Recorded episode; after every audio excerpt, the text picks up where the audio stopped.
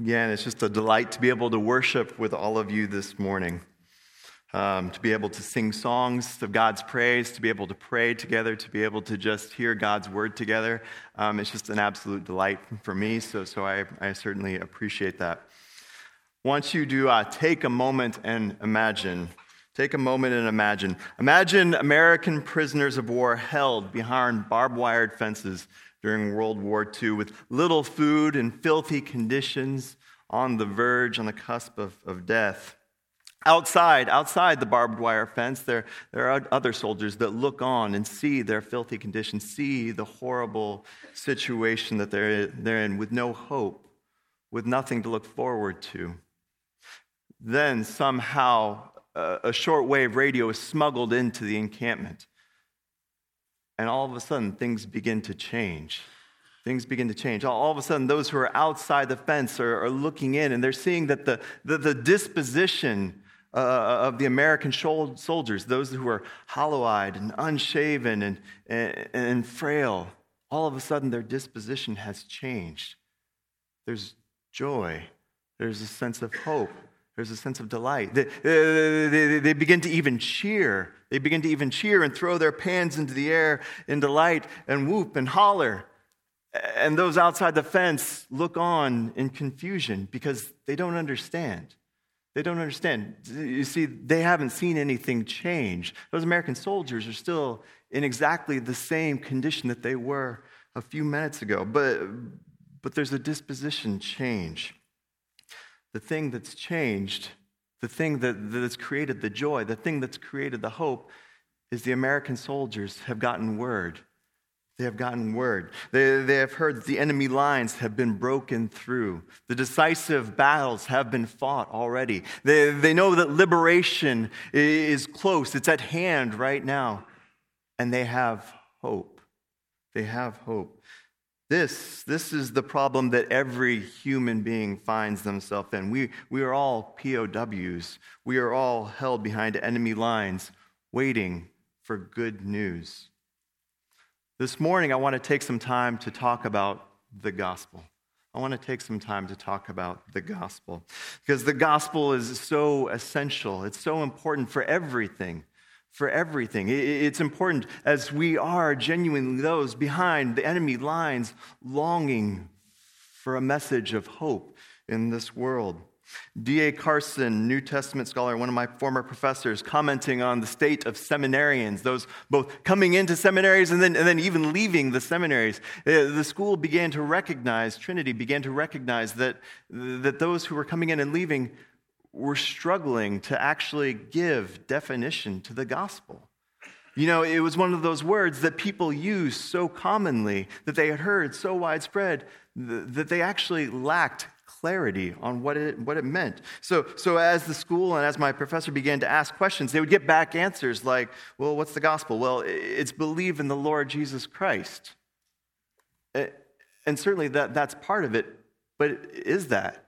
Is that the gospel? Or they would say something like, well, Jesus' command, love God and love your neighbor. But again, I ask, is, is that really the gospel? Or, or they would say something like, well, you know, it's all about salvation. It's all about salvation and getting ready for eternity and, and social justice, helping the weak and the marginalized and the needy. Also good. But is that really the gospel? The gospel is the greatest message, it's the greatest thing that has ever been proclaimed. It's the very thing that bifurcated time and space. It broke into our reality and it changed everything. And even more significantly than changing time and space, it actually changed the hearts and souls of men.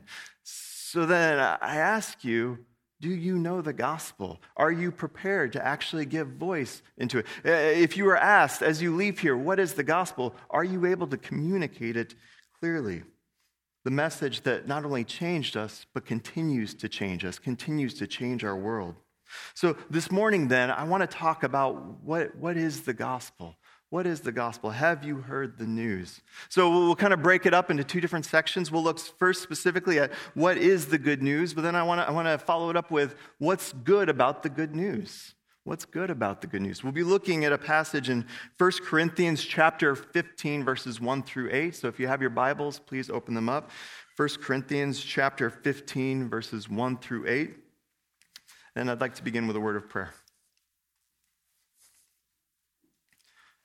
Dear Father, Lord, I, I, thank you. I thank you so much for this morning, God. I thank you for the opportunity to be in your word, Father, to, um, to, to hear your gospel, to hear the good news of your Son and all that he has accomplished. Father, I pray that you would continue to transform us with the power of your gospel, Lord, that your spirit would be, would be upon us during this time this morning, Lord, just shaping us, changing us, God, bringing, um, bringing, bringing worship to our lips, Father, as we hear your word. Lord, I pray that, uh, that as I speak, God, that you would be with me, Lord. I pray that my words would, would quickly be forgotten, but your words would, um, would stand, Father, and continue to change and continue to have an effect. God, we pray this through your Son and by your Spirit. Amen. So, what is the good news? So, our passage this morning in 1 Corinthians picks up in the midst of Paul's letter to the Corinthian church. The Corinthian church has been struggling with, with, a wide degree, with a wide latitude of issues. And so they've actually addressed different letters to Paul, asking him to deal with this situation, this situation, this situation. And so as Paul kind of makes his way through 1 Corinthians, he keeps dealing with all these various issues. And, and it culminates then in a specific issue about the resurrection the resurrection. You see, the Corinthian believers were very informed by their Roman and by, by their Greek background, which, which did not look highly upon resurrection. So, Paul then, in an attempt to, rebut them, in an attempt to correct them, he goes back to the foundation, to the bedrock of their faith. He goes back to the gospel. He said, okay, okay, you've received the gospel, you've believed the gospel, well, let's go there. Because, because as we contrast the gospel with now what you're saying about the resurrection, I think you'll see that your, your sense, your notion of the resurrection doesn't actually make sense. So Paul corrects them then with probably one of the clearest expressions of the gospel that we have in all of scriptures. Beginning in verse 1 Now I would remind you, brothers, of the gospel that I preached to you now, this might seem a little simple, maybe even a silly place to start, but what does the word gospel even mean? So, so not the content of the gospel, but what does the word actually mean? Well, the word gospel comes from the, comes from the Greek word euangelion, which is actually two, two things. You have your prefix, you have your main word. They've been put together. The eu, the prefix, means good. It means good. So it's, it's where we get words like euphemism from today, or eulogy, or things like that. Eu actually means good. And then angelion is where we get our word angel from. It actually means messenger. So euangelion actually means good news. So the word gospel literally means good news. Which, you know, etymology is always fun. It doesn't fill in what the gospel is for us, but at least we, maybe we can impress our friends when we talk about it. We can say, well, I, I know the etymology, I know where the word comes from, um, which always impresses people. But, uh, but where does the word actually come from? Where does the word actually come from? You see, Christians didn't actually make up the word gospel. It didn't come from Christians. It actually preceded Christians. It has some roots in the Old Testament. And the Old Testament is used sparingly, but it has some roots. But even probably more specifically for the Corinthian audience, it was actually even a political term. It was a political term. It was, it was the term that was used to describe, to refer to the announcement, the reign of a new Caesar. When a new Caesar came into power, a gospel would be sent out, an announcement that a new king, a new Caesar has arrived. It was, it was a polemical statement, it was a combative statement. So, so when Paul and the Christians said, I have a gospel, they were picking a fight. They, they were picking a fight. This was, this, these were fighting words. Paul was, in essence, saying, That's not a gospel. I'll show you a gospel. Caesar isn't Lord. Jesus, Jesus is Lord. I'll show you a real gospel. Well, what's the content then of this regal message? What's the content of the gospel? Uh, Paul is relating here a message that has come to him, but then he's also passed on to the other churches around the Roman Empire. Gordon Fee, a New Testament scholar, he, he describes this passage that we're entering into as kind of the bare bones description of what the gospel is. It's the bare bones version. So, so we're going to look at the stripped down, bare bones version, but then we're going to put a little bit of meat on it and make it a little more of a fleshy, kind of elaborated version to spell out the details. Verse 3, skipping down a couple of verses. Verse 3 that Christ died for our sins in accordance with the scriptures, that he died. So there are three things I, I want to pull out here. First, what is a Christ? What is a Christ? Um, you know, Inigo Montoya, he would say, You keep using that word. I do not think it means what you think it means. Um, what, what, is, what is a Christ? Um, some mistakenly take Christ to be Jesus' last name. You know, his, his mother was Mary Christ and his dad was Joseph Christ, and he had a little puppy dog named Fido Christ, right? Some mistakenly get that idea. You know, I spent a good portion of my life in the South, and in the South, Jesus even picks up a middle initial sometimes, Jesus H. Um, also, also, I don't think literally his name. Um, the term Christ comes from the Hebrew Messiah. Messiah. Messiah was an Old Testament expectation. It was an Old Testament expectation about a coming one, a long awaited king who would perfectly represent God to his people. He would be the king who would bring in the reign of God, he would bring in his kingdom for his people, who would bring his people Israel back together. He'd be, he'd be a descendant of David. He would be the perfect representative who would lead his people in worshiping God together. This was the Messiah that they had been waiting for. This was the Christ that they had been waiting for. So much Old Testament hope and expectation hung on him and his coming. His people longed for him. Second, this Christ, this Messiah, he died. He died. They weren't expecting that. The, the Jewish people weren't expecting their king to come and then die. They, they were expecting him to come and to change everything, to liberate them from the Roman rule, to bring peace to their land. They, were, they wanted to be done with the Pax Romana. They wanted the Pax of Christ. They wanted, to, they wanted his peace. They weren't expecting him to die. The Old Testament, it was there. It was written in the Old Testament. You have passages like Isaiah 53. He was pierced for our transgressions, he was crushed for our iniquities. So you have passages that clearly speak that he would die. But at the same time, the Jewish people didn't often equate the servant with the Messiah. So they were confused. They weren't expecting the death of their Christ. Third, he, he died for a reason, right? He died for a reason. He didn't just die because, because Rome got the upper hand on him. He didn't die because the Rome because the Jews defeated him. He died for a reason. It was because of our sins. Because of our sins. This assumes, rightly, that you and I are sinners. He died for us because we're sinners. And if you struggle to accept that humanity is sinful, then you don't watch the news often enough. We are a sinful lot of people. We have all sinned in Adam, and we have earned the consequences of our sin, which is death and separation from God. Paul actually in Ephesians 2 and in Colossians 2 describes us as being dead in our sin. He describes us as being walking corpses. Why does he do that? Because a corpse can't do anything to bring themselves back to life. We are dead in our sins. Not only that, but in Romans 5, he actually describes us as being enemies of God. We're enemies, so we're not even passive to him. We, we, actually, we actually shake our fist at him. We actually fight against him and his purpose. We are enemies. So, so here we are as enemies, but God is holy and just. How can these two things be reconciled? Right? For God to be holy and just, eh, you don't just wave a magic wand over, over, over the unrighteous and say, well, we're going to make you righteous and accept you in. I mean, could you imagine a judge in, in, in our day doing something like that? Just saying, well, I, I realize you have done all these horrible things, but I'm just going to ignore that. That would be an unjust judge. That would be a judge without a job, right?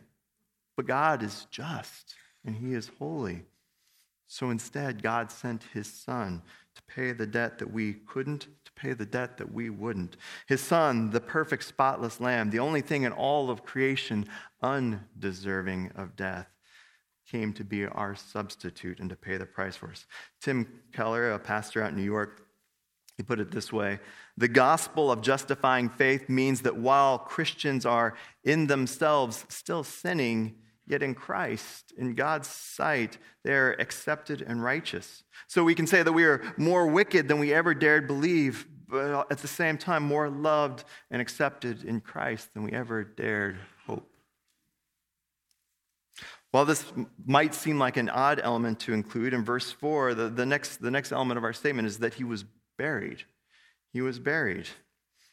It's, it's, important because it shows the gravity of the situation. It shows the historicity of the situation. This isn't just some metaphorical death, this is a real buried death. He was genuinely dead, and so Christ was buried.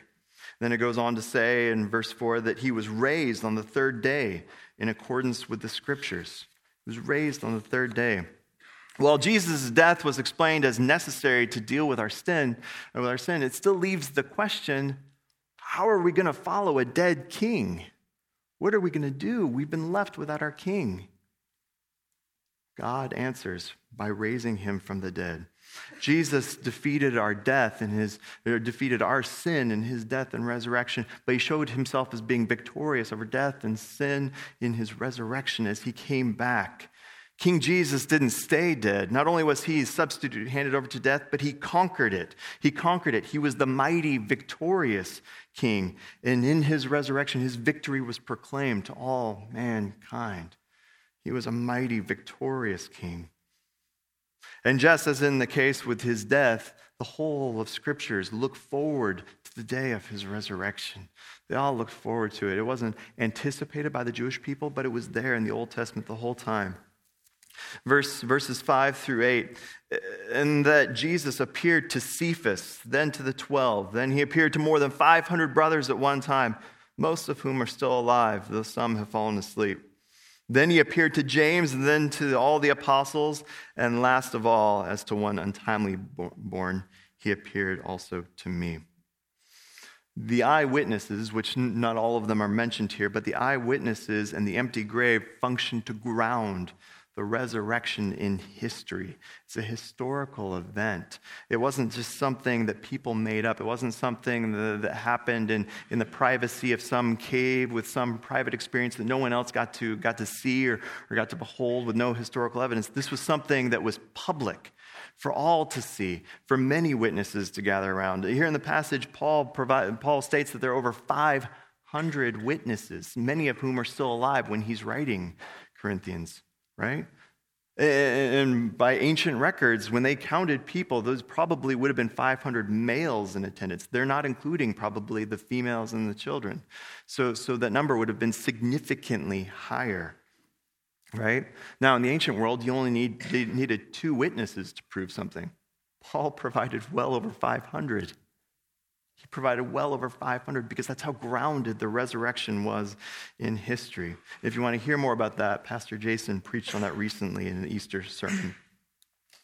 This, this is the gospel.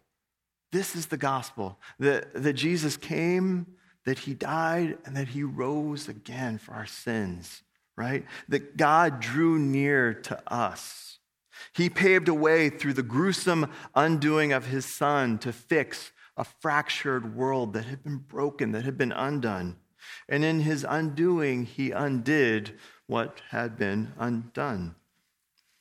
Through the Son, through the Son, he set back to rights his relationship with his creature. This is the message of our King who is supreme over all things, who is king over all things, who sits at the right hand of God, who declares his authority, who declares our future, who declares his might, who declares his victory to us. This, this, is, this is his message. His coronation wasn't flaunted with flowers and gold and elaborate pomp and circumstance. His coronation instead was marked by blood and the tearing of flesh and the crown of thorns, and then finally his victory. His reign is the long awaited good news. But it's not good news to everyone, is it? Because the coronation of a king is good news to the followers of the king. But wait, I thought Paul said earlier we're enemies. So, how is the good news good news for us? How is the good news good news for us? Or to put another way, what's good about the good news? Going back to verses 1 through 2.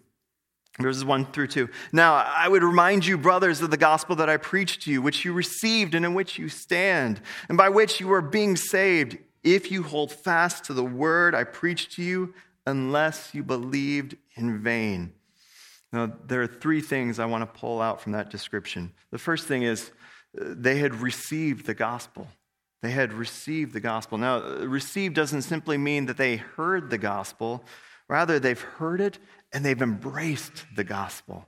They've embraced the gospel. They have trusted in the gospel for their salvation. They have trusted that Christ has done what they were not able to do. So the Corinthian believers then, they weren't saved by a good life. They weren't saved by being really moral people. They weren't saved by having Christian parents. They weren't saved by attending a confirmation. They weren't saved by, by being baptized. They weren't saved by doing communion. They weren't saved by going to church on Sunday mornings. They weren't saved by going to the potluck after church on Sunday mornings.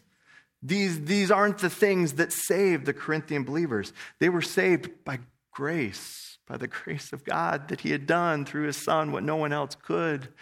They were saved by grace as they trusted in the gospel to do what they couldn't do. They threw themselves helplessly before Christ as their only hope of salvation. Number two, that they stand in the gospel. They, they stand rooted in the gospel. The gospel presently fuels the life of the Corinthian believers. It's their source of powerful living, spiritual living. They didn't lose the need for the gospel after their conversion, right? The gospel isn't just for non Christians, and then, and then you enter into the spiritual life and it's, oh, uh, that, that was good. I don't need that anymore. I, I, I can just kind of leave that behind, right? Um, Colossians chapter 2, verse 6. Therefore, as you received Christ Jesus the Lord, so walk in him. So walk in him. We continue to walk out the gospel. They continue to find strength in the Spirit to both fix their eyes upon the beauty and the majesty of Christ and then to carve away, like a careful surgeon carving the cancer of sin out of their hearts. This was the work of the gospel as applied by the Spirit into their lives. We as Christians then are called to lean into the gospel, to depend on Christ because he's, he's our life, He's our worldview, He's our purpose, He's our desire, He's our treasure, He's our everything. John Calvin, a 16th century um, pastor and reformer, he wrote this about the gospel The gospel is not a doctrine of tongue, but a doctrine of life.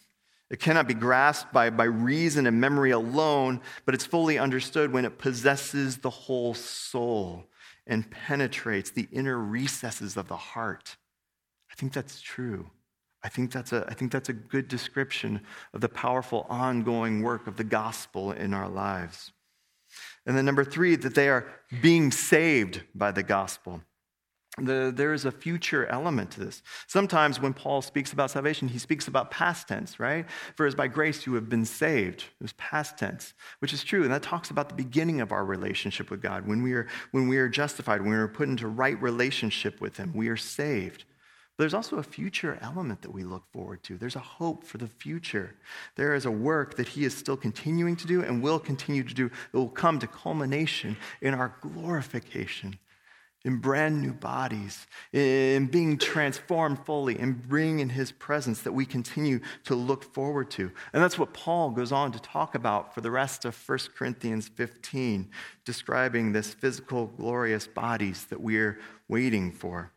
When everything is made new and there is no more sickness and there is no more pain and there is no more death, and, and we will stand in the presence of our God and he will wipe away every tear. And this is something that we continue to long for as those who are behind barbed wire fence.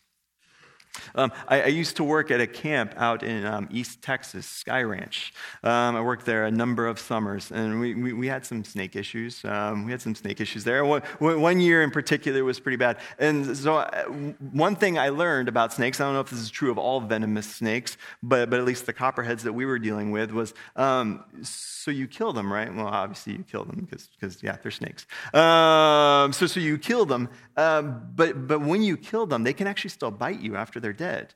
Um, they, they, can still bite you up for like 24 hours later. So, so, so we would kill them, remove the head, and then just carefully kind of dispose of that to make sure no one got bit or injected because it was a particularly venomous snake. It's the same way. It's the same way for us now, right? With Satan. He has been defeated in the cross. He has. Death has been defeated. Sin has been defeated. And yet now we hang in that 24 hour interval where we are waiting and waiting. And it's coming soon. That's where we're at. That's where we stand. What is this salvation that we are looking forward to? What is the salvation that we are excited about? Well, it's a couple of things. It's salvation from hell and from God's wrath, right?